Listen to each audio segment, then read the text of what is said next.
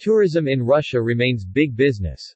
The 25th Street Petersburg International Economic Forum SPIEF, is currently ongoing in Russia's largest city and cultural capital.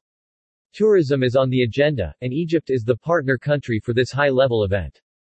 Over the past year, Russia has been one of the few tourist countries in the world to succeed in restoring money and domestic tourism in the industry to 90% of its pre-COVID level. Russia was recently kicked out of the World Tourism Organization, UNWTO.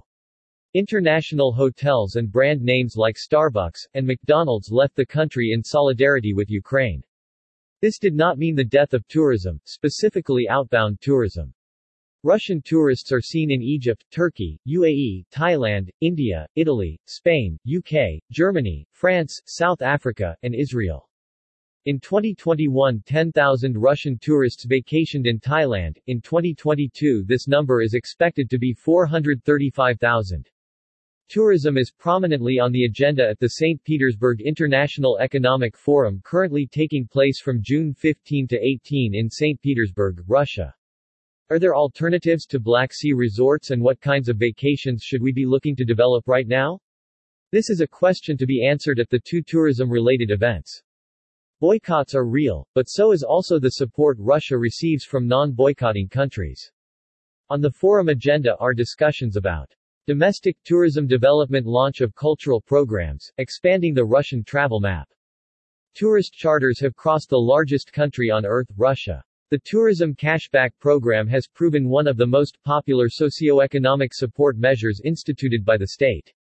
For the first time ever a preferential lending mechanism was launched for investment in the construction and reconstruction of hotels along with initiatives in tourism for small and medium-sized businesses. It includes the construction of modular hotel infrastructure. National itinerary standards were approved for the first time and preparations were made for a new law on tourism.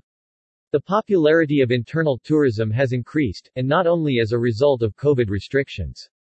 In two years it has become evident that individuals are discovering their own country while simultaneously expanding the Russian travel map as they discover their own favorite routes. The new challenges we face today are limitations as well as new opportunities, and consequently, new trends. What opportunities exist for tourism under the new conditions? This conference is not a conference like any other. You won't find ordinary travel agents able to afford the 13,812 United States dollars participation fee. Leaders expected to attend, or leaders that had attended previous events include Vladimir Putin, President of the Russian Federation. Tamim bin Hamad Al Thani, Emir of Qatar Jair Bolsonaro, President of Brazil Narendra Modi, Prime Minister of India Xi Jinping, President of China Felix Tshisekedi, President of the Democratic Republic of Congo, former Chairperson of the African Union Antonio Guterres, Secretary General of the United Nations. The two sessions related to tourism. Despite the boycott, tourist charters have crossed the country. The tourism cashback program has proven one of the most popular socio-economic support measures instituted by the state. For the first time ever a preferential lending mechanism was launched for investment in the construction and reconstruction of hotels along with initiatives in tourism for small and medium-sized businesses. It includes the construction of modular hotel infrastructure. National itinerary standards were approved for the first time and preparations were made for a new law on tourism. The popularity of internal tourism has increased, and not only as a result of COVID restrictions. In two years it has become evident that individuals are discovering their own country while simultaneously expanding the Russian travel map as they discover their own favorite routes. The new challenges we face today are limitations as well as new opportunities, and consequently, new trends. What opportunities exist for tourism under the new conditions? Are there alternatives to Black Sea resorts and what kinds of vacations should we be looking to develop right now?